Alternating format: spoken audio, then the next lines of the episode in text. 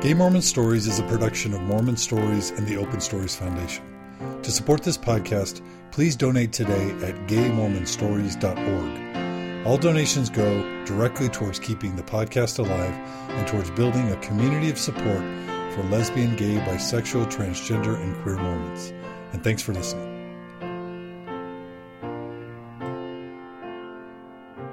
So let's bring up the next major subject about your journey that'll be of interest to this audience is you're coming back in a way, in your own way, to Mormonism, Right. to activity and to involvement in the Mormon community. So let's hear Yeah. about that journey. Well, so basically, I told you about how I went through this period where I feel like I was pretty distant from God and I was exploring a lot of things sexually and, and spiritually and intellectually, and I toyed with the idea of atheism. And I had kind of set my relationship with the Mormon church aside and just didn't even really think about it a lot except through my academic studies, studying American religious history, and trying to understand the social framework that But you also stayed in tune by way of Sunstone and some of the academic. I- I wasn't so much. Okay. Literally, my only connection during that period was D. Michael Quinn, Okay. because I'd occasionally have phone conversations with him. After I wrote my book on the YMCA, and after that was published, it felt like this big burden had gone off my shoulders, and I was kind of like, you know, I'm tired of history. I want to write fiction. So then I started writing short stories, and I was exploring with, I was particularly sort of interested in fantasy and horror as a genre. So I was writing things, and I joined a writers group, and over time, the subject matter of my writing was starting to sort of move toward Mormonism. and I realized that there Not was because it was a horror story. not well Maybe. in some ways for me it kind of was because I, at that point i just saw no i had a very clear spiritual sense of how it was that i had come to be a gay man in a committed relationship with a man and that i felt blessed by god and that this was something that god had actually guided me to I had a very clear sense of that, and that made perfect sense to me, and I just didn't see how that could fit with Mormonism. And I was also experiencing some anger about some of the things that had happened, like what this bishop had done to me, which, you know, the more perspective I got on that BYU experience that I had and how it almost led to my suicide, I really kind of felt that I had been wronged. And there was this ex Mormon woman that I knew who was the former wife of my parents' former bishop in Massachusetts. And she had connected me with Lavina Fielding Anderson.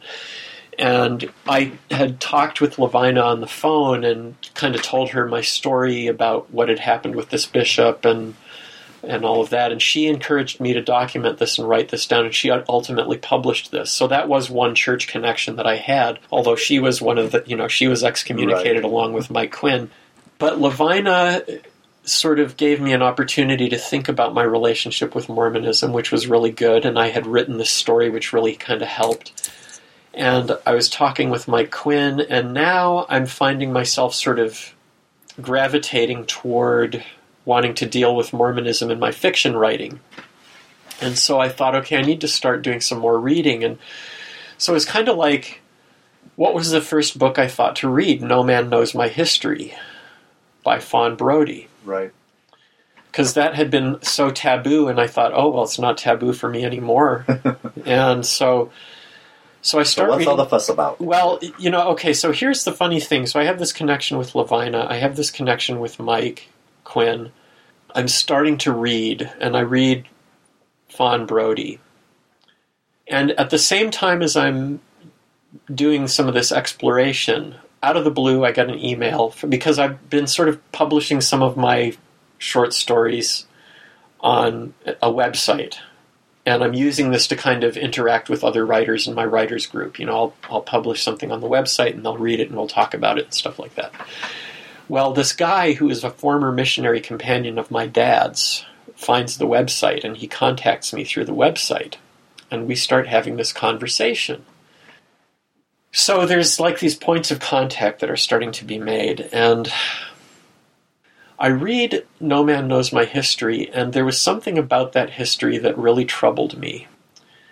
And the thing that troubled me is so Brodie basically admits that when Joseph, when they come to arrest Joseph after the the breaking up of the Nauvoo Expositor press, and he flees across the Mississippi and he's about to head for points west.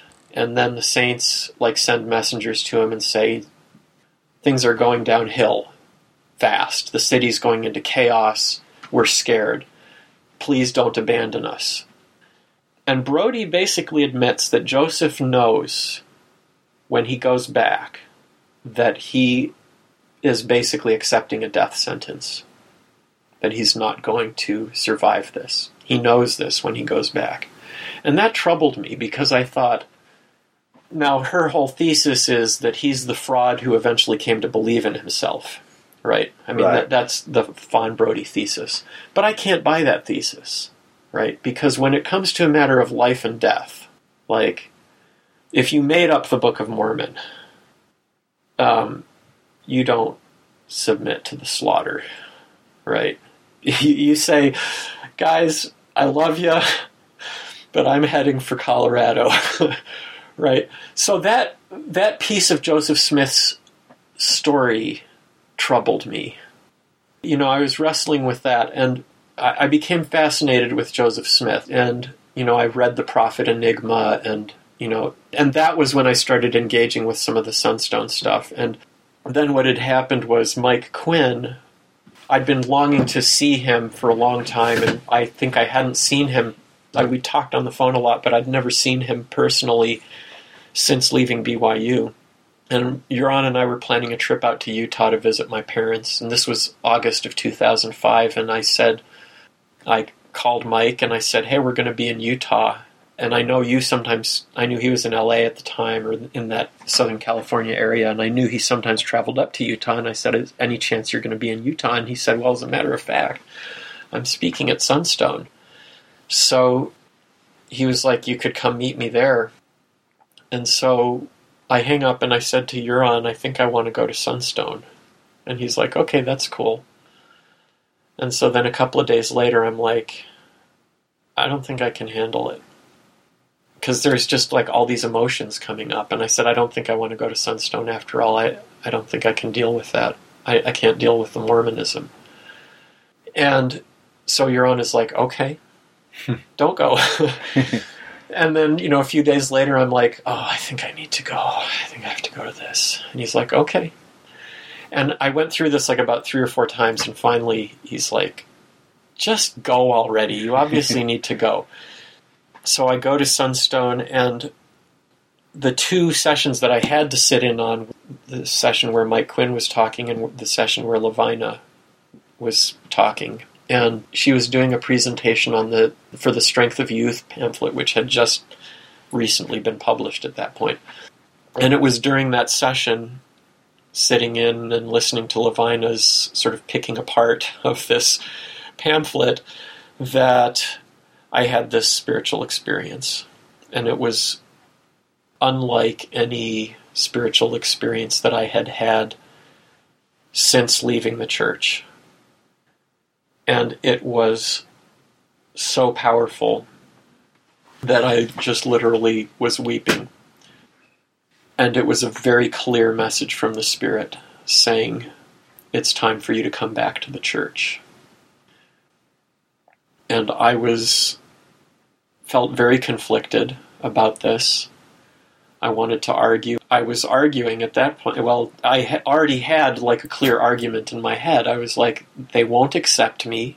I won't be welcome there. And so why even bother? But this was, I mean, this was one of those spiritual experiences that I have had where literally it was so powerful and the nature of it was such that it kind of eroded any doubt that this was coming from within me. That it was so clear to me that the Spirit was present, and it was not inside me, it was distinct from me. Certainly, I felt it within me, inside of me, and there was almost a, a kind of burning in the bosom kind of experience. It was this very powerful, very remarkable.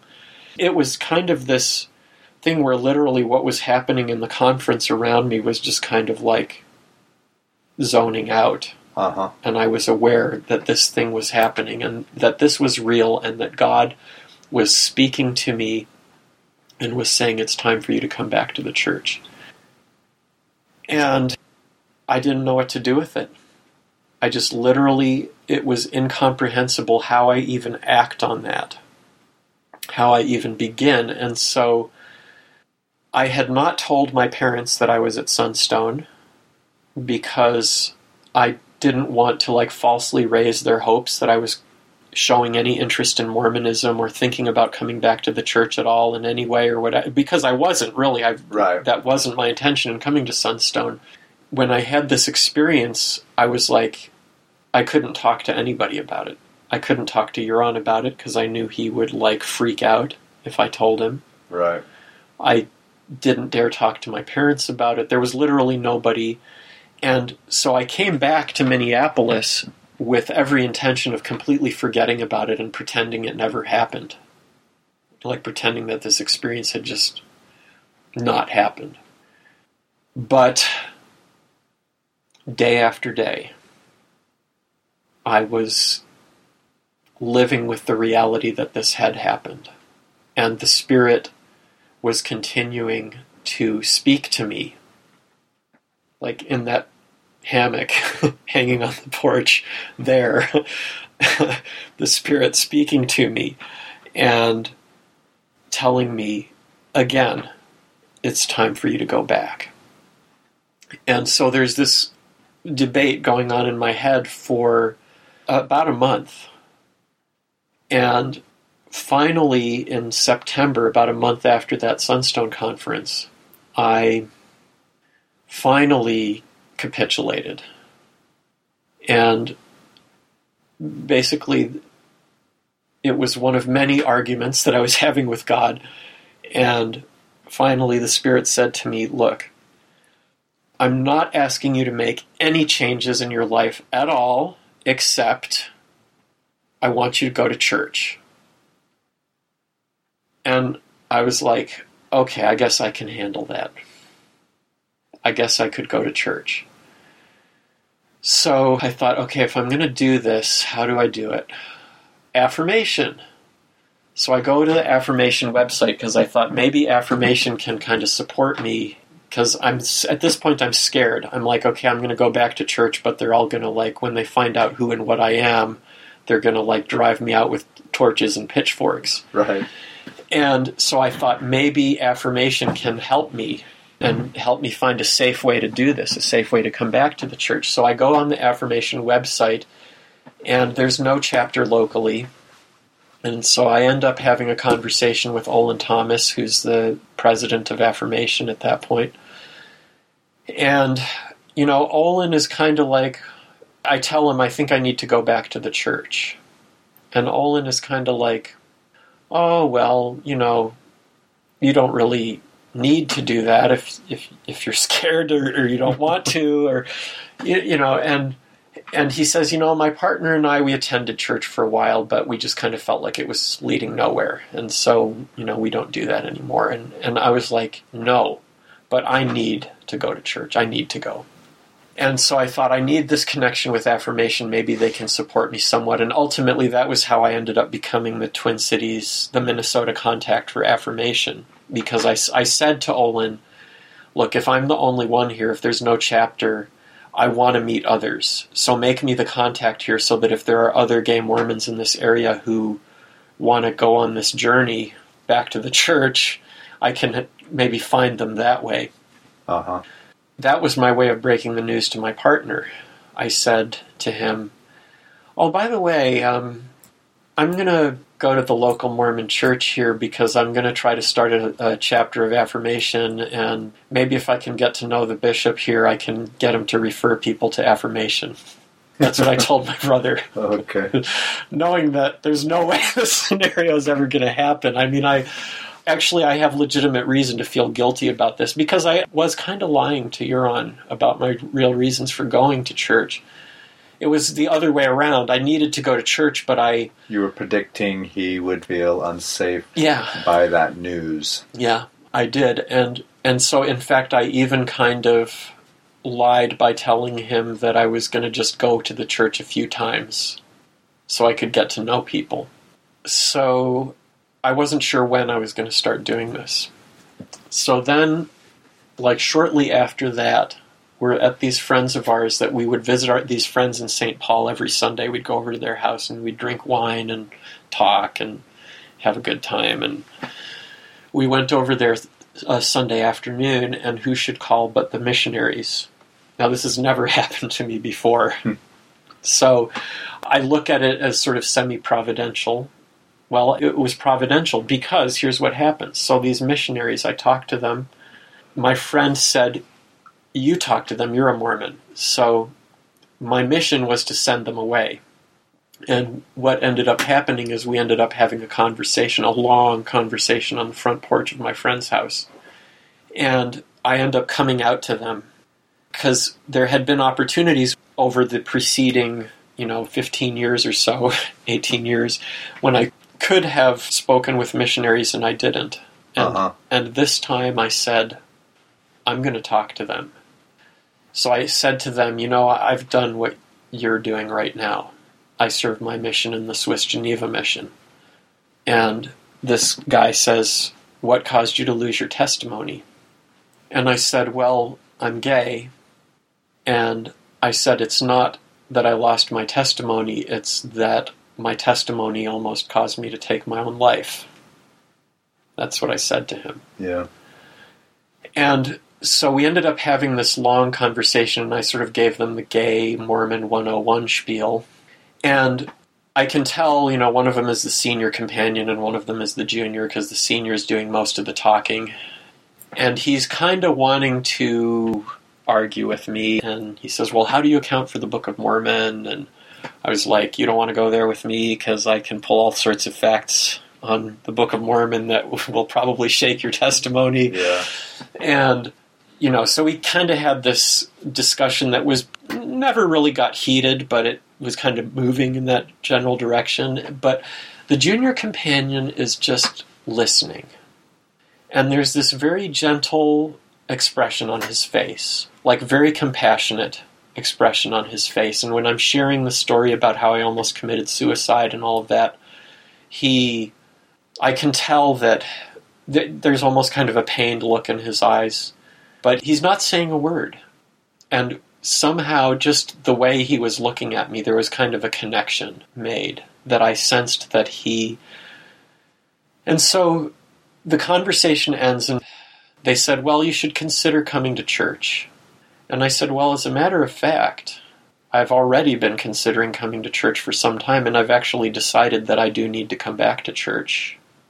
And he was like, "Oh, well, that's fantastic," you know. And so he hands me the card with the contact information for the where the church is, but it's the wrong information because it's for the Dinkytown ward, the student ward, Right. and so I leave it at that. So it takes me another month to get up the courage to go to actually go to church, and this is scary. I mean, literally, I'm in fear and trembling, and it's not too far it's about a half an hour walk from our house. And I decide that I'm going to walk because it'll give me some time to sort of spiritually ground myself. And I'm praying. I get down on my knees and I pray before I go to church. And I ask the Lord to just protect me and be with me. And, and I arrive at the church with fear and trepidation. I walk through the back doors. I find a seat at the back of the congregation. I sit down, and there's four missionaries sitting in front of me. And one of them turns around, and it's the junior companion that I had spoken to on my friend's doorstep. Okay. And as soon as he saw me, his face lit up. Huge grin. He reaches out, he shakes my hand, and I thought, somebody in this church knows that I'm gay. And he's glad that I'm here. And it was such a huge relief to me Yeah. because I thought he's going to tell other people, which is what I wanted. I Right. wanted people to know that I was gay. So after sacrament meeting, people were getting ready to go to Sunday school and sort of the next meeting or whatever, and I was retreating. I was going to make a run for it. And so I was heading toward the exit, and before I could get out of the building, this missionary, his companion, came and grabbed me. And they had brought with them an individual who at that time was the president of the Elders Quorum. Uh huh. And um, they let me know that I was welcome there any time. And, you know, they said, We hope you'll come back again next week. And that Elders Quorum president, every week that I'd come back, he'd sit next to me. And he was encouraging me to come to Sunday school and to, to priesthood meeting. And then the missionaries are like, Can we come over to your house? And so I thought, okay, we need to have a talk. So I sit down in the Sunday school room. This is after church is done. Uh huh. And the Elders Quorum president is there. The ward mission leader is there, who's a former bishop and who's now one of my best friends in my ward. And the missionaries are all there. And I say, okay, I came back to church because the Spirit told me I need to come back. And I've been in a relationship with my husband for 15 years, and I'm not leaving him. That's never going to happen. And so I just want you to understand where I'm coming from. Yeah. And they were like, that's fine. That's fine. We don't care. We just want you to know that you're welcome here. So then I thought I'm going to have to talk to the bishop. And so, again, fear and trepidation. I have no idea how the bishop is going to react to me. And he's one of these Utah born, old school, he's in his like 60s or 70s, very theologically, I mean, everything that I hear him say over the pulpit, very theologically conservative. And I'm thinking, this guy, I don't know. Hmm. But I, I was like, I need to talk to him, I need to tell him my story. And so I call my parents, and this is a few months down, and by this time I've told my parents that I'm going to church, and they're like overjoyed. They're like really, really happy. And so I called my parents and I said, I, I need you to fast and pray with me because I'm meeting with my bishop. And so they said, We'll do that. And so they were fasting with me when I arrived at the bishop's office. And I told the bishop my story. And the first words out of his mouth were, You're the fulfillment of prophecy. And I said, Really? And he quotes the passage in Joel where it talks about in the latter days the Spirit of the Lord will be poured out on all flesh. And he said, The Spirit of the Lord has been poured out on you. And then he started telling me where he was the moment that he heard about the revelation on priesthood for African Americans. We both understood the significance of him telling me that story in that situation. Right. And he said, I understand you're in a very difficult situation. And he says, Your husband must be somebody very special because I can see your devotion to him. He must be somebody that's worthy of that devotion. And I said, He is. And he said, You're in a very difficult situation. He says, I want you to consider living the gospel as fully as you can. He said, I can't rebaptize you into the church under the current circumstances as long as you're in a relationship with your husband. But I want you to feel as welcome here as you possibly can. He said, if any priesthood leader in this ward gives you any difficulty, you send them to me, Wow. and I will take care of it. And every Sunday morning, that man would come up, he would give me a hug, he would smile, he let me know that he knew my name, he knew who I was. He found creative ways to get me involved in the ward. They uh, had me write a script for a youth video project.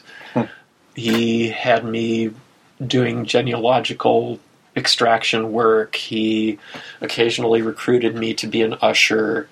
Uh, he encouraged me to, you know, help clean up in the chapel and so on. And he would meet with me from time to time, and we would just talk, and he would encourage me. And wonderful man, Yeah. Bishop Midgley. And eventually he was released, and he introduced me to the new bishop, and my new bishop has been supportive as well. Good.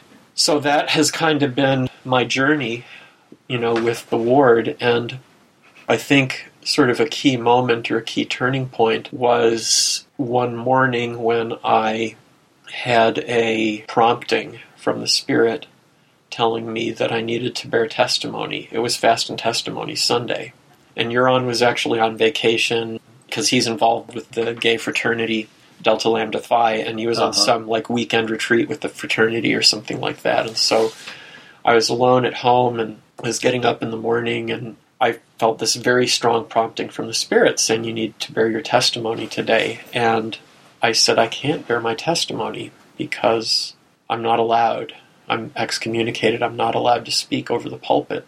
And the Spirit responded, Ask your bishop. And by this time, it's the new bishop. Uh huh. Now, the new bishop is a little bit more of what I would th- call a sort of stickler for the rules. Okay. Okay? So I'm thinking there's no way. And that's what I, I say. I was like, I can ask the bishop, but he's not going to let me bear my testimony. And then the Spirit basically says to me, Your responsibility is to ask him. And if he says no, you've acquitted yourself Yeah. before God. But if you don't ask, at least ask him, you're not being obedient right now. And so I was like, okay, so I get dressed. I rush a little bit because I need to be early enough to, to ask my bishop. Right, to find him. I'm riding my bike, and as I'm riding my bike, I'm composing the speech that I'm going to make to my bishop about why he should let me bear my testimony. And the Spirit says to me, Don't do that. The Spirit says, Don't make a speech to your bishop. Go into the office, ask him if you can bear your testimony. And so I was like, Okay. So I'm trying to clear my mind. I'm like trying to not think anything. I'm thinking I'm just going to arrive at church. I park my bike, I walk into the church, I get to the bishop's office just as an executive committee meeting is ending. The bishop is standing there at the door. I say, Do you have one minute that I can speak to you? He says, I do. Come in. I say, Can I bear my testimony today? And he looks me right in the eye and he says, You have the gift of faith. You may bear your testimony today. It's all it took. That's all it took. Yeah. Now he he made sure that I understood the following month that that was a one-time thing. It was never going to be allowed again. And I said, you know, a month later when he clarified that with me, he said, "I just want to make sure you understand that that was a one-time thing." And and I said, "Oh yeah." I said, "I I understand that." And I I said, "The only reason I asked you is because the spirit prompted me to ask you to let me do that." And he said, "The spirit prompted me to let you." Now, see, when I talk about like validation of spiritual experiences, to me that's an example of validation. Yeah. Like, I know that the Spirit was speaking to me because it spoke to my bishop too. And so I bore my testimony. It was a very emotional experience for me. And after I bore my testimony, one after another, brothers and sisters got up and they bore their testimony of me. They told what they knew of me. And this sister, who was former choir director, said, You know, I know of John's testimony of Christ. I can I can hear it in how he sings the hymns. My bishop at the end of this fast and testimony meeting, he got up and he he said, We have some people in this congregation with remarkable courage. And he looked right at me. And after the meeting ended, there was just this crowd of people who gathered around me to give me hugs. And there were wonderful conversations that happened after that. And and it was after that that basically I was out to the whole congregation. Everybody in my ward, basically, Yeah. and it it really changed the dynamic for me you know in terms of just me feeling very comfortable. And i talked openly about my relationship with my husband about what that meant to me. I talked about my spiritual journey. I basically gave a very condensed version of the hours long story that i'm giving you here. But right. you know they sort of heard the, the big picture. And i feel very embraced by my ward and very supported by my ward and I have noticed that my perception is that as the church has taken steps to like this initiative that that it's it's changing I can feel a change. It feels differently to me attending church. So for me there's there's like a tangible change is happening. I mean people are people are more open, more loving, they're more willing to listen. And you're seeing it in the members, and I'm seeing it- in their congregation, in their hearts, and their Yes. words, and their deeds. Yes. And in the seven years that I've been active in this ward, um, there have been only two individuals who've really suggested that I ought to consider leaving my partner. You know, apart from that, people in the ward are very respectful of my relationship with Göran. Uh, members of the ward refer to him as my husband. Um, they ask me about him. They ask me about my family. Uh, they're very, very loving and very respectful. So it's again, I think it's an example of where you know I come and my experience coming back to church has been, you know, wh- when I made that decision to obey the prompting of the Spirit in August of 2005 and go back to church, I knew that I was doing that partly because I wanted that close companionship of the Spirit in my life again. And I knew that if I didn't do that, if I didn't obey what the Spirit was telling me to do, that I would lose the Spirit. So the process for me has been if the Spirit tells me to do something, I do it because I want more of the Spirit in my life. And so that's kind of been my path. And so I have had incredible spiritual experiences in my ward, at church, and I've experienced this process of basically rebuilding my testimony from scratch. And unquestionably, my testimony now is stronger than it ever was in my life, you know, even prior to leaving the church or, you know, when I was a missionary or whatever. And, uh, you know, I. My testimony of the Book of Mormon is based on my reading of the Book of Mormon and my application of the, principles taught in the Book of Mormon. And you know that's that has been my approach. It's been a very practical, hands-on. You try a principle of the gospel and see how it works in your life, and when it works, you have a testimony of it. And and my goal from the beginning was always just I wanted to have the Spirit in my life. That was that was what I wanted, and so I let go of any outcome with regard to how the church would deal with the issue of homosexuality, with regard to how the members of my ward would treat me or what they would think about me. I let go of all of that. I was like, if well, you ended up approaching it from a position of strength because you didn't let them have any power over that experience for you. I mean, obviously, they ended up giving you some positive experiences, right, but you didn't take the mentality that any of them is really able to hurt you or that the church is able to hurt you. And really, you're at this point in your life, you were strong enough to go back and be, in a way, above the fray.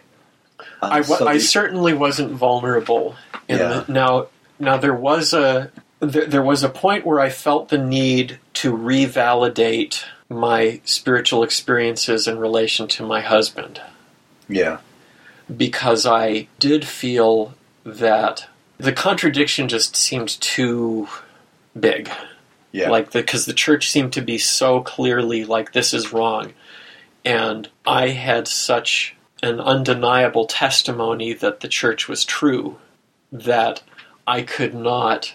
I couldn't just leave that contradiction floating out there without at least engaging with it somewhat. yeah, And So there was a point where I thought, okay, I, I came to this relationship with my husband through a very prayerful, deliberative process, and I had experiences with my husband that and and in our relationship that confirmed to me that this was the right thing but but I thought okay all of those experiences I had away from the church and now I'm back re-engaged with the church and, and I have this renewed testimony of the church and so I need to test this one last time. And so there was a point where I really made this an issue of fasting and prayer and and I did get again my own confirmation that that my relationship with my husband that if anything what the Lord expected of me was to be more faithful to him to be more devoted and committed that my only failure as far as that relationship had been the ways in which I had not been as devoted a spouse as I should have been.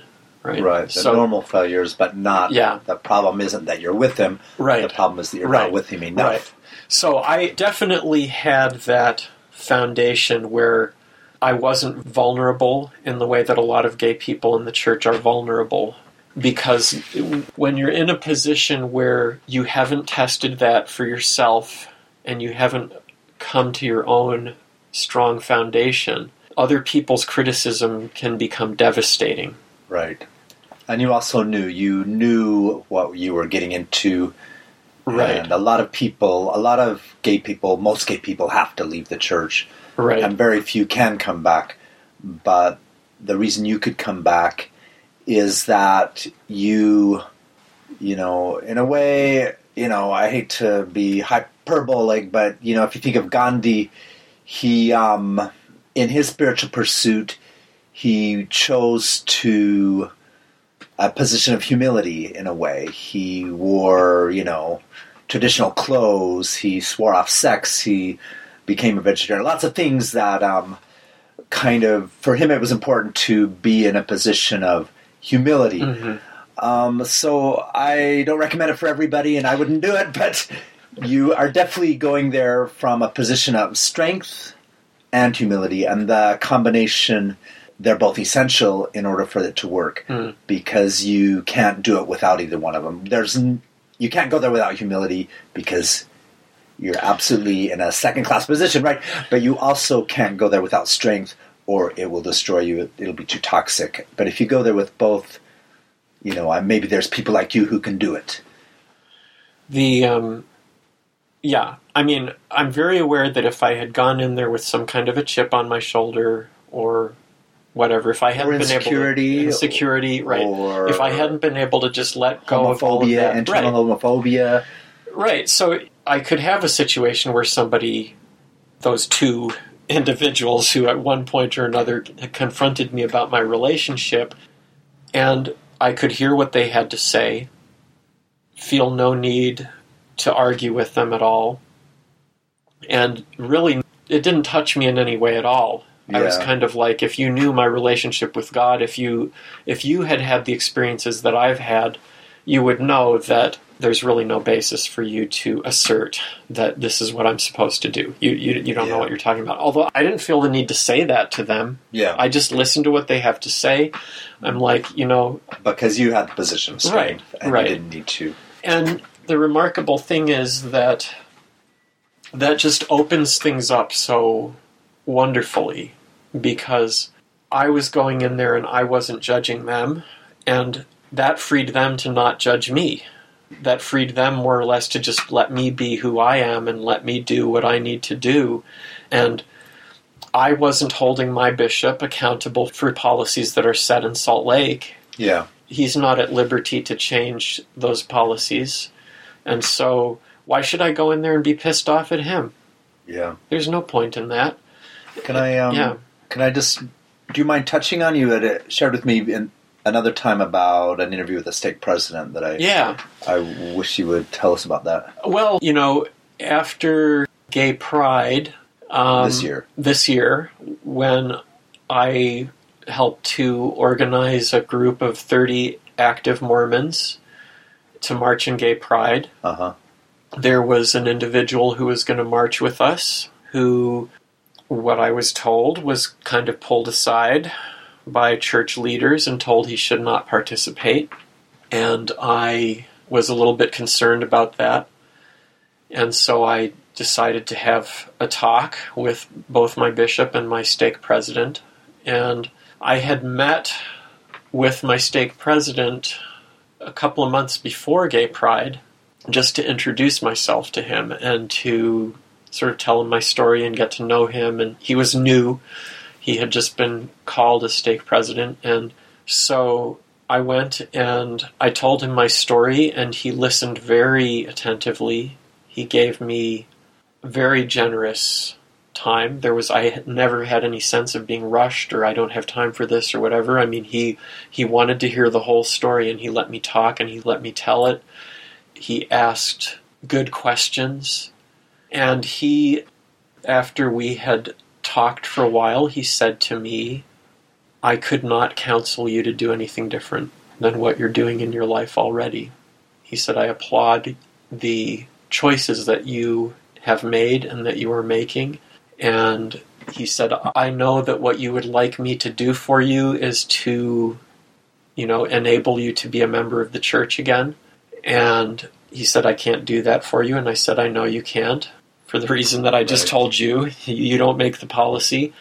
I, I said, I just wanted you to know my story. I wanted you to know who I am.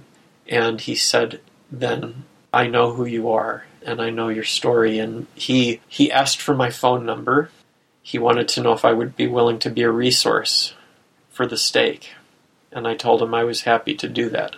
He told me now some people might be insulted by the wording. I wasn't insulted. I was complimented. Okay. But what he said is you have an orientation toward the gospel. And I didn't know if that was an intentional play on words. Yeah. I don't know if somebody might have been insulted by that, but I understood exactly what he was saying. You know, he was saying he understood that the priority for me was being close to God and that I had a testimony of the church and that the church was a vehicle for me, as it should be for all people, to approach God and to get close to God. And so I felt very respected in that conversation with my stake president. And after Gay Pride, I called him and I wanted to meet with him again, and he agreed to meet with me. And this time I brought with him another member of my ward who'd been involved in the Gay Pride March. And we talked and we presented to him four specific things that we thought that the stake could do to be of great, you know, extend a greater welcome to gay and lesbian people in the church. Uh-huh. And again, he was very open, very listening. He he expressed interest in this gay Mormon family home evening group that I had been organizing for some time. He said that he wanted to attend oh. the gay Mormon family home evening group just to meet people and, and get to learn more about it. He was intrigued by what I had to say about gay pride and why I thought it was important for church members to participate. Uh-huh. And, uh, you know, so again, very, very positive feedback from, from my stake president. Yeah. Very positive feedback from my bishop when I talked to him about gay pride and explained to him, you know, and I, I told a story which was quoted by Joanna Brooks in you know, Religion Dispatches uh, when she kind of did her write up on the gay pride marches, and there we'd had this experience where one of our marchers was carrying a sign that said "Sorry, we're late." Yeah, and this older gay man approached her and said to her, "I was excommunicated three days after my lover died, and I love you all, but get the fuck out."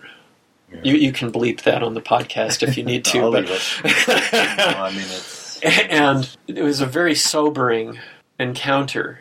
And, you know, especially since Mormons, you know, they're kind of wondering how welcome are we at gay pride and, yeah. you know, for somebody to say this. But, I mean, definitely a mixed message. You know, I love you guys. I'm glad you're here, but get the fuck out. It's sort of like, you know, definitely a kind of a conflicted. you aren't here apologizing yet, but maybe that's what he was saying. Could but. be, could be. But, you know, we kind of talked about it and we it was a painful story.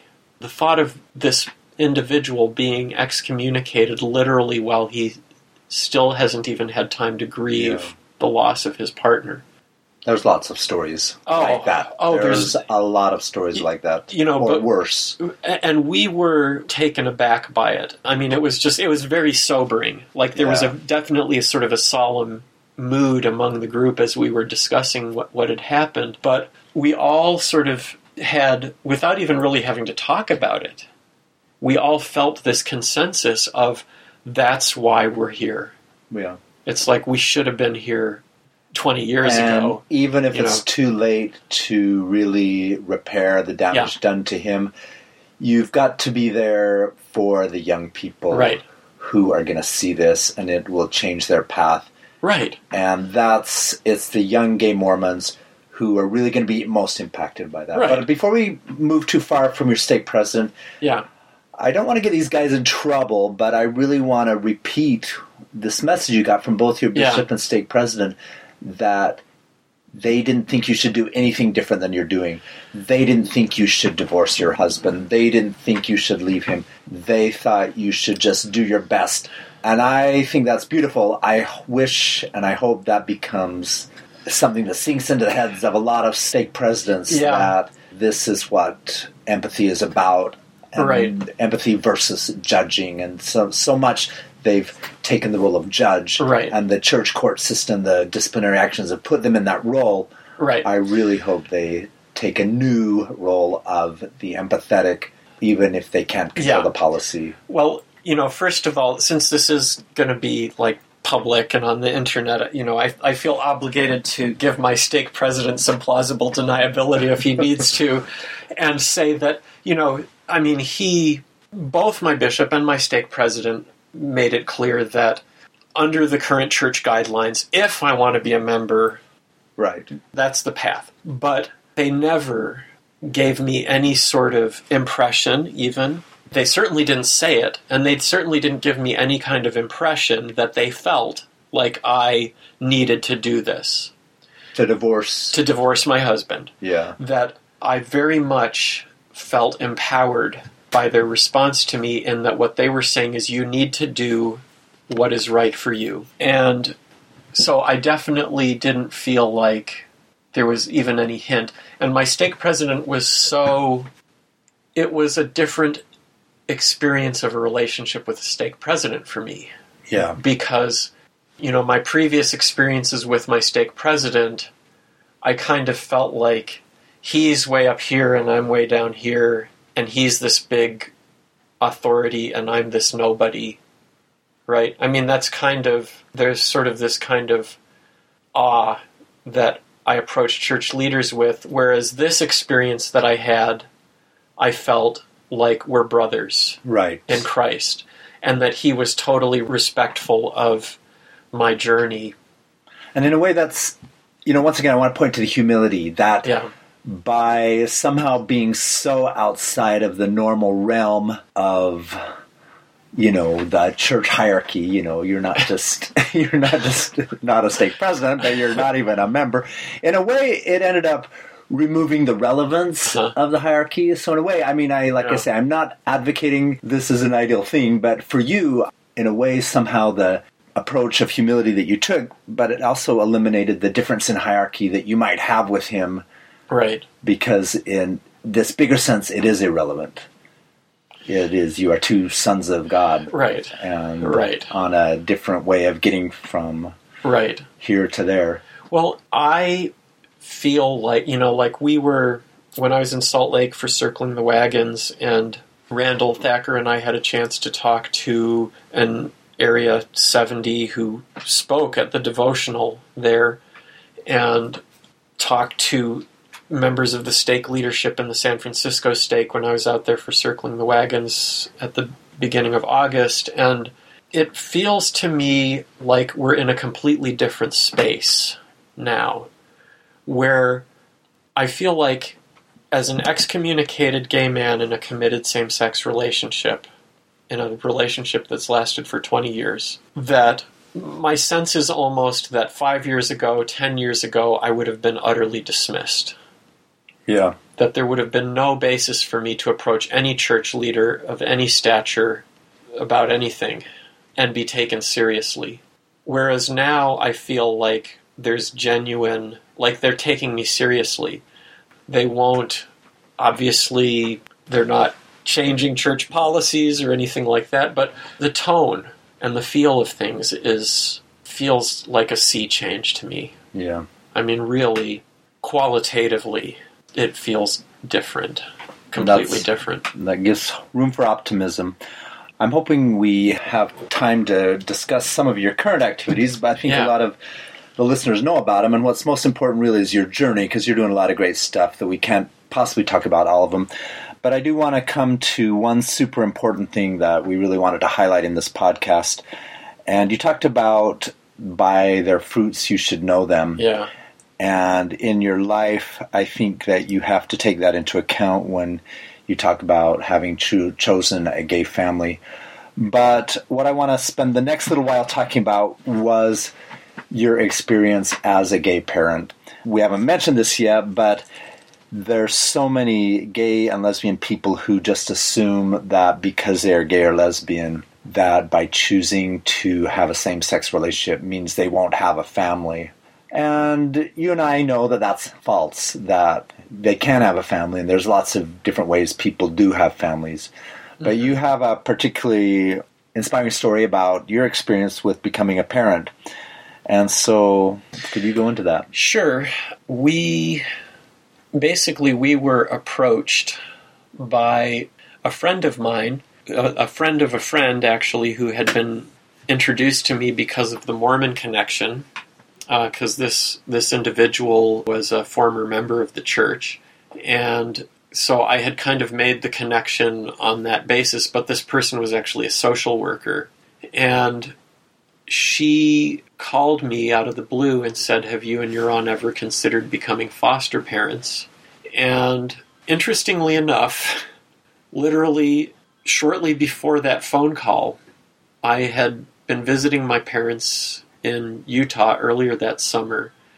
And while I was worshiping with them at their ward, I had a very clear, distinct spiritual experience in which the Spirit said to me, You need to open yourself to being a parent. And I just kind of didn't know what to do with that. I had no idea how we would pursue that or even go about it. And so I just kind of filed it away for future reference. And I think that prior to that spiritual experience, my sense was until we can be legally married, I wouldn't even consider being a parent because I, I want that legal protection and stability for for the kids. And so I think that if if it hadn't been for that spiritual experience, had my friend asked me, you know, what do you think about being foster parents, I probably would have just said, no, we're not really interested in that. But I'd had that experience, and she said that, and it just struck me, and I was like, okay, I guess I have to open myself to this. Yeah. So I said, well, we're open to it. that was what I said. we're open to it. And I went up and told Göran, and his jaw dropped because he and I had talked about this, and and in fact, he again, this is another example of how he was kind of the leading edge on this because he was had always been pushing me to think about parenthood, and I had always said no, no, no, no, no. And when I went to him and said, "What do you think about this?" You know, he was kind of like, "Really, you're asking me?" So we mm-hmm. kind of we went through this discernment process and ultimately we decided that this was the right thing to do. And so in December 2007, Glenn was placed with us. And, you know, he's, we had to be careful about like what parts of his story we could share just because of all of the confidentiality around foster care and stuff. But those restrictions aren't in place anymore because he's out of foster care and he's been very open about it. But he was explicitly placed with us because he he was a gay youth, and this friend of mine. And they were, is it because they didn't think he would be able to fit into another kind of a foster situation because of the homophobia? well, Or because of his particular issues? Or why did they think a gay youth should be placed with a gay couple? well, they they for sure minimally needed to place him in a home where homophobia was not an issue. Yeah. and many of the homes that they work with, it is an issue. So that places limits on where they can place gay youth. And what we learned is that a disproportionate number of youth in the system are gay. I don't know if you are aware of this or not. Yeah. No, I am aware. Um, and so there's an urgent need for parents, foster parents who sort of understand the needs of gay youth. And so that was one reason we had been approached by this individual because she thought, hey, we need like good, solid, stable gay couples who can who can provide these kinds of homes. And from that perspective, it didn't necessarily matter whether we were gay or straight, so long as we were gay affirming. But the fact that we were a stable gay couple who had been together for almost two decades, they saw as us being able to really provide a role model for for Glenn. So um, you know that was a bonus for them that Okay. that we could provide. Can I stop here Yes. a second and just Uh-huh. you know, it's come to my attention that the state of Utah has approximately 450 LGBT homeless Mhm. teenagers.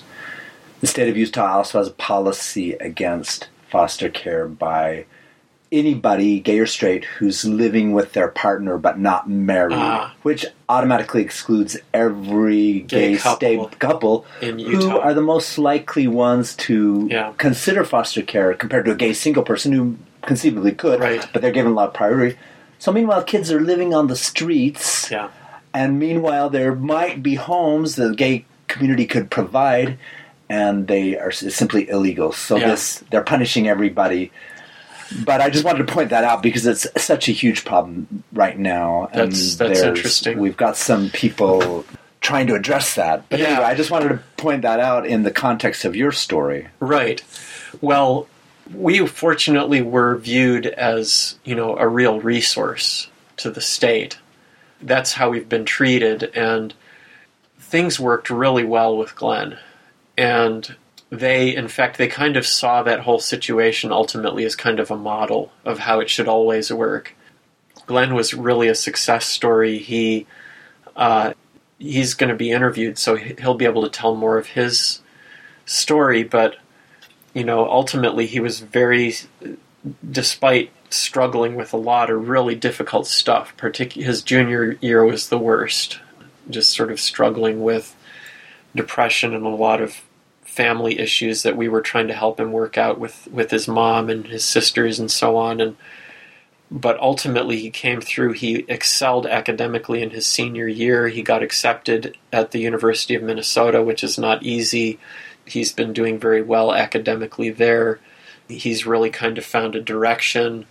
He had you know he'd started dating his fiance when he was i guess just finishing his senior year they've been together for three years now and his fiance just proposed to him just last month uh, it was the sweetest thing because uh, will came to me and Göran first and wanted our blessing before he would propose to Glenn. it was very A role model system that's working. I, yes, it was, and it made me so happy because, you know, we talked about that sort of the craziness that I experienced in dating and trying to find a partner in the gay community, and and the many ways in which that experience was dysfunctional. Yeah.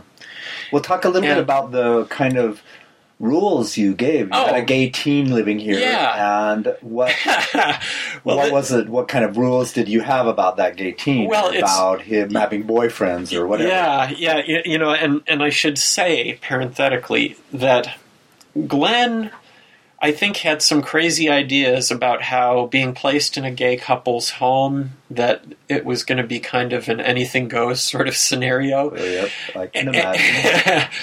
and and we, you know, basically we were clear that we wanted to raise him with the same values and expectations that we were raised with. So we had rules like if you're going to bring a boyfriend to the house and you're going to be in the bedroom, the door needs to be open at all times. and a Yeah. parent needs to be present in the household. You're not going to bring a boyfriend home with present and no supervision. We were clear that we expected sex to be something that would be part of a more committed relationship. So we were deliberately wanting to take a position that's pretty much at odds with you know the dating norms that we grew up with in the gay community Yeah. you know and really wanting to embrace the the dating norms that that were expected of us you know in the heterosexual families that we were born into. Not to mention no drugs, no alcohol, no drugs smoking, no no, no alcohol no smoking. You know if you're going to go over to your boyfriend's house we need his parents phone numbers. We need to call them and talk to them and make sure that there's going to be appropriate adult supervision. And there was so there was this whole set of rules and structure. And he rebelled against it in the way that every teen does. Right. and we were like that's okay you know we were like our job is to provide you a safe environment for you to learn about yourself to learn about relationships and to you know gradually be able to have a positive strong committed relationship. And that's our role is to provide you that structure that safety the rules that will help you be successful yeah. in a relationship. It is your job as a teenager to get it away with whatever you can get away with, and we understand. Well, you didn't that. tell him that. No, you, we didn't You recognize that, right? We recognize that that's that's what teenagers are going to do, and so, you know, were we going to, you know, view it as a shame and a travesty and the end of the world if he lost his virginity under our watch? No. I mean, we understand that things like that happen. We certainly weren't going to try to create any kind of stigma or, how can I say, trauma around that kind of stuff because what we wanted him to understand is that the best context for a sexual relationship is love and commitment. yeah. And so, if you slip up, or if you do this or, or, or do that kind of outside of those rules or those boundaries, as long as you understand the principle underlying the rules and the boundaries, and as long as you understand how those rules actually help lay that foundation for commitment and love Yeah. and safety, then we've done our job as parents, Right. right? And That's what all teenagers need. I mean, yes, it's not just yes, the and gay we, teens, but a lot of the gay teens don't quite get it in a complete way because they can't apply it to their reality. They're only Right. applying it to this reality that isn't their reality at all, and so Right. once they step out of it, they disconnect from that. right, And N- you gave him the advantage that he didn't have to disconnect from that. That's right. And I was well served by the Mormon parenting principle that I was raised with, which is we teach them correct principles and they govern themselves.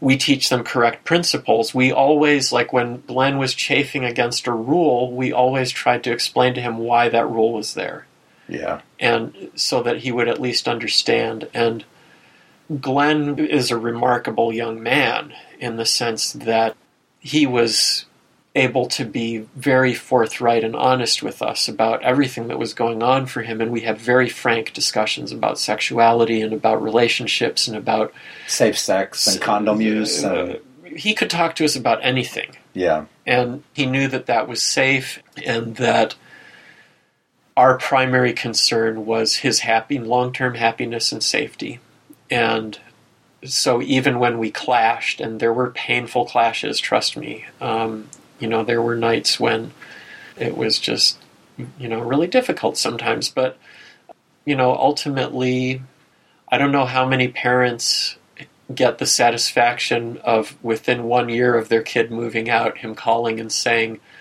you know, gee, you were actually kind of right about X, Y, or Z. but we, you know, we got that satisfaction from him. I think that he, you know, he understood a lot of things really well, and we felt really good.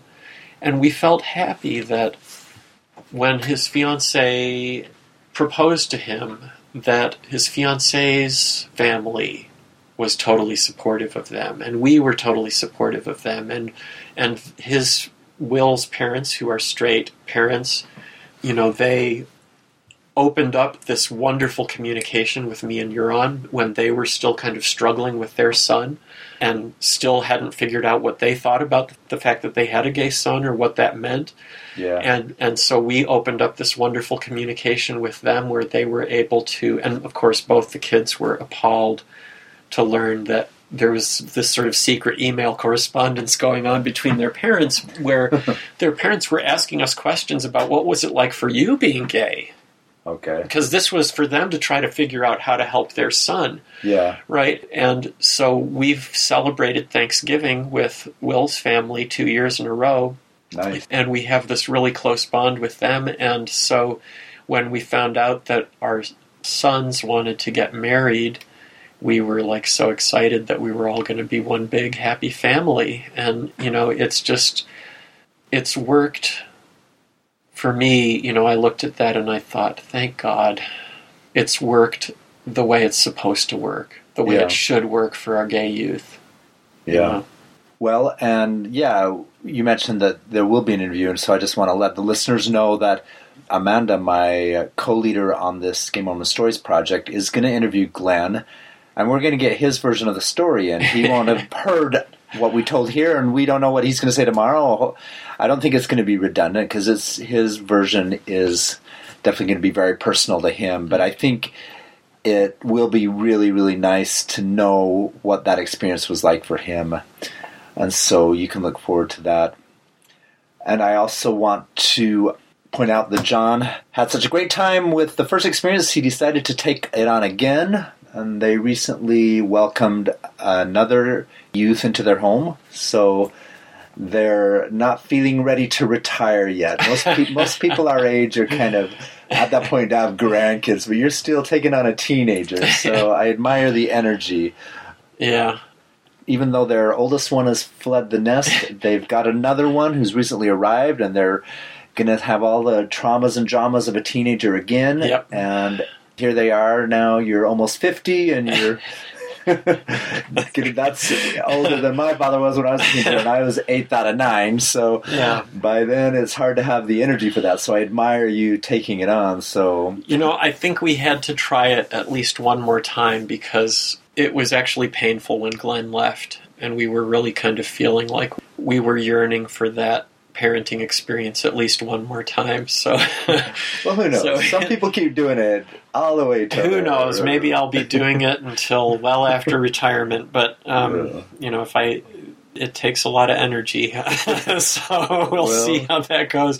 because it will take some creativity to have grandkids. Well, I told Glenn and Will, you know, we're expecting grandkids, so okay, well, let's see if we figure out a way to make that happen. yeah, great.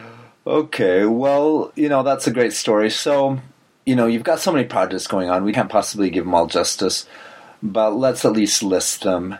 You were involved locally here with the outreach to the Gay Pride Parade and educating Yep. your stake and ward. You are involved with affirmation. You've been involved with Sunstone. Yep. You certainly participate in other forums online like Mormons Building Bridges. Did I leave something out? I think that pretty much covers it. Oh, In- in- well. I In addition know. to teaching American religious history at, at a Protestant you- seminary, and you managed to get um, a job in your field, and you um, also been an activist locally. There was a recent ballot measure that most people know That's right. about, where they were trying to place an amendment that really was codifying that same-sex marriage wouldn't be allowed. You were really heavily involved in that yes, during the past year. You tried to get a Mormon involvement in that, and you succeeded. And you had quite an alliance with a lot of Mormons yes. who were actually campaigning on the side of marriage equality. You know, I would probably rather than use the word campaigning, I would say conversing, and that was, of course, that was the centerpiece of the whole approach to the, the campaign against Amendment One here in Minnesota was that it was a campaign not of lawn signs and bumper stickers and TV ads, but a campaign of individual Minnesotans talking one on one with other individual Minnesotans. And the number one goal of the campaign was to basically have a million conversations. Okay. and we had about a year to have those and, and we met our goal we had well over a million conversations and we went from being behind in the polls to winning the campaign and part of what i was involved in was the you know what they called the faith wing of the campaign Yeah. uh, and I was working with Lutherans, with Catholics, with Jews, with with people of all different religious traditions, and specifically working within the Mormon community. And what we were really trying to do is just have conversations about marriage. Yeah. And what we recognized is that Catholics are going to have this conversation most effectively with other Catholics, and Lutherans with Lutherans, and Mormons understand, you know, best some of the issues that Mormons are concerned about when they discuss issues related to marriage and homosexuality. And so it was really important to, you know, have people within each faith community who understood the faith issues and the theological issues and the community dynamics and how to have these conversations. Yeah. Um, what I experienced is that it had sort of a dual aspect for me because not only were we talking about marriage and talking about this campaign, which was very important to me personally because, you know, obviously I, being married to my partner in California, I would like our marriage to be recognized here. And if that amendment had passed, it would have been a horrible One more sort of obstacle yeah. one that would have been very difficult to overcome because you need a super majority in order to repeal an amendment. Okay. You need a simple majority to pass an amendment in Minnesota, but you need a super majority to repeal it. okay. So if this had passed by 50% plus one votes, it could have been literally decades before we could have gotten the super majority required to repeal it. You Or know, a Supreme Court decision. Supreme Court could change that too, but so it felt like there was a lot at stake, just in terms of the legislation and the impact that it would have on me and my family. But to have Mormons talking to each other about this, and I had many, many conversations with members of my ward about marriage, and many of the people that I talked to voted in support of the amendment and ultimately chose to, you know, disagree with me on that issue. Many that I spoke to felt very conflicted about it and were on the fence. And in fact, I would say the majority of Latter day Saints that I spoke with in the state, and that others who were having these conversations, because there was a fairly large group of LDS people here in the metro area who were having conversations. And so we, you know, I would estimate that within our group we probably had three to five hundred conversations with Uh-huh. with people, which is a fair percentage of Mormons in the in this area, in the metro area.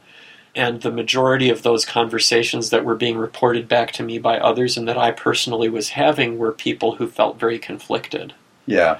it wasn't a for many it wasn't a clear cut easy decision to make and we we also spoke to many who voted against the amendment but regardless of the conversation that was being had and where it went and where they ultimately came down whether for against or undecided i always came away with a deeper sense of brotherhood or sisterhood with the person that I was having these conversations with. And I felt, again, it shifted something for me in terms of my relationship with the church because I felt like I'm bringing that much more of who I am to the church and to my faith as a Latter day Saint.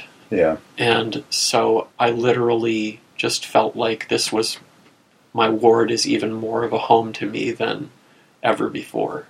So the campaign was transformative for me, both spiritually as well as politically. Yeah.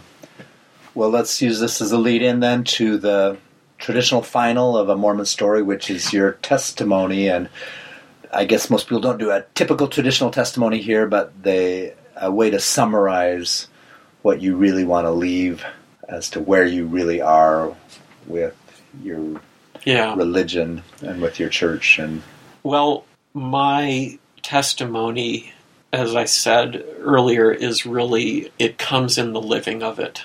And it's a very pragmatic testimony in the sense that I practice principles of the gospel and they work. They bring me greater happiness. They ground me. They center me. I see positive changes happening in my life. I see myself becoming a more patient, more compassionate, more loving human being. And the church is enabling me to do that. It's the context in which I become a better person. I experience the presence of the Spirit in my life. And I experience a closeness with God. And all of that is a result of that willingness to, to stay, to be engaged with, with the church. I could say, sort of in the very stereotypical way that Mormons say, I know that Joseph Smith was a prophet. I know that the Book of Mormon is true. I know that the church is true. I know that, that the leaders of the church are called by God. All of that is a fundamental part of my testimony. And it's important for me to affirm that and wrestle with the implications of that for me as a gay man. And it hasn't always been easy. You know, in that seven year journey, there have been many dark nights of the soul where I have really wrestled with my relationship with my partner, with the church. How do I, you know, how does all this uh, fit together? But ultimately, you know, it's brought me to a very, very, very good place. And I, I trust that everything is going to work out ultimately.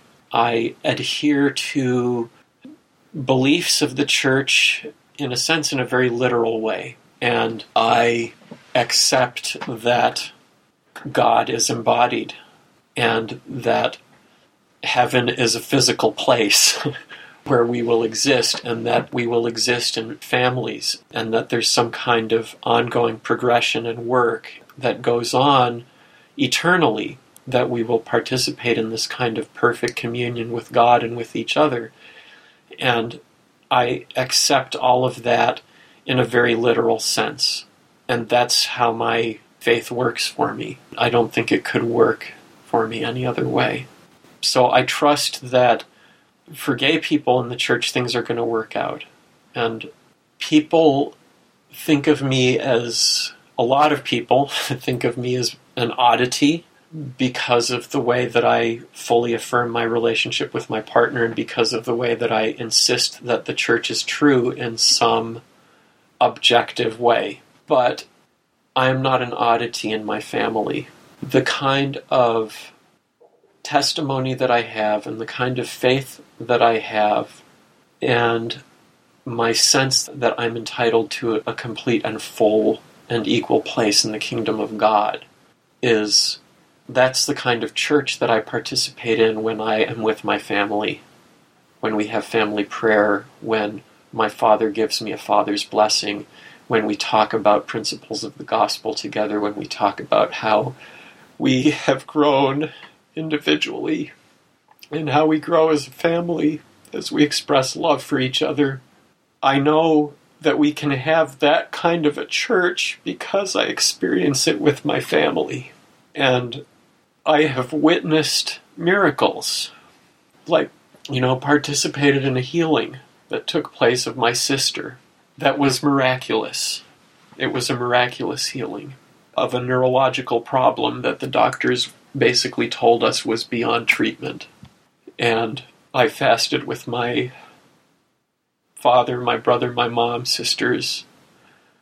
I was present and prayed as my father and my brother laid hands on her and promised her healing, and she experienced that complete healing within a space of two weeks. So I've witnessed miracles in terms of the power of the priesthood, in terms of the power of faith. I've experienced miracles myself.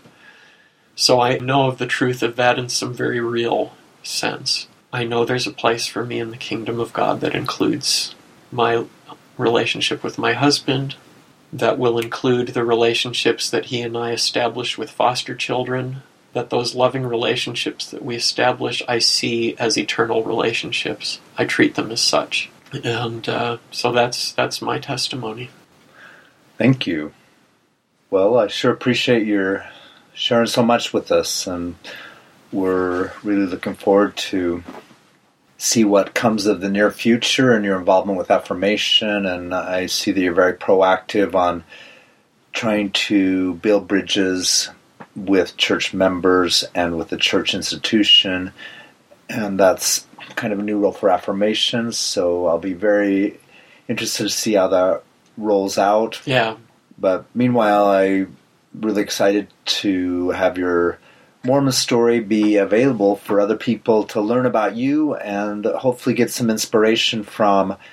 And I'm sure that there'll be a lot of people who will be able to use this as a role model for different ways because your story includes a lot of elements that maybe not everyone will right will resonate with all of them, but there's some people who will resonate with each of them, and so I want to thank you once again for your time and your story and your sharing and your emotion about it, and for all the great things you're doing and trying to do. So, thanks, Daniel. Thank you for joining us today on Gay Mormon Stories. To discuss this episode with others, please check us out at gaymormonstories.org. If you want to see this podcast continue, please consider making a monthly donation, again at gaymormonstories.org. All donations go directly towards keeping the podcast alive and towards building a community of support for lesbian, gay, bisexual, transgender, and queer Mormons. Music for this podcast was graciously donated by Clayton Pixton. Check him out at claytonpixton.com.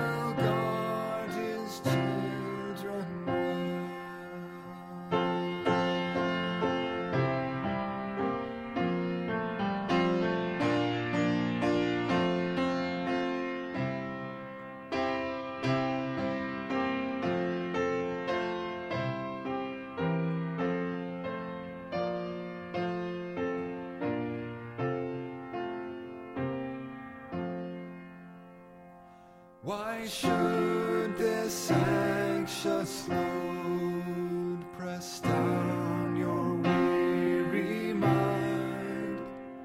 Haste